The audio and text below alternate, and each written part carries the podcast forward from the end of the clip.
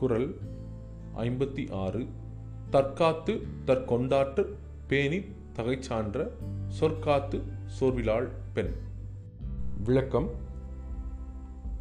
உடலளவிலும் உள்ளத்தினவிலும் தன்னை காத்து கொண்டிருப்பது மற்றும் கணவனின் நலன்களில் பேணி காத்துக்கொள்வது மற்றும் குடும்பத்திற்கு வந்து சேர்ந்துள்ள புகழை குறைவிடாமல் காத்துக்கொள்வது இம்மூன்றும் மன உறுதியோடு செய்பவள் ஒரு பெண்.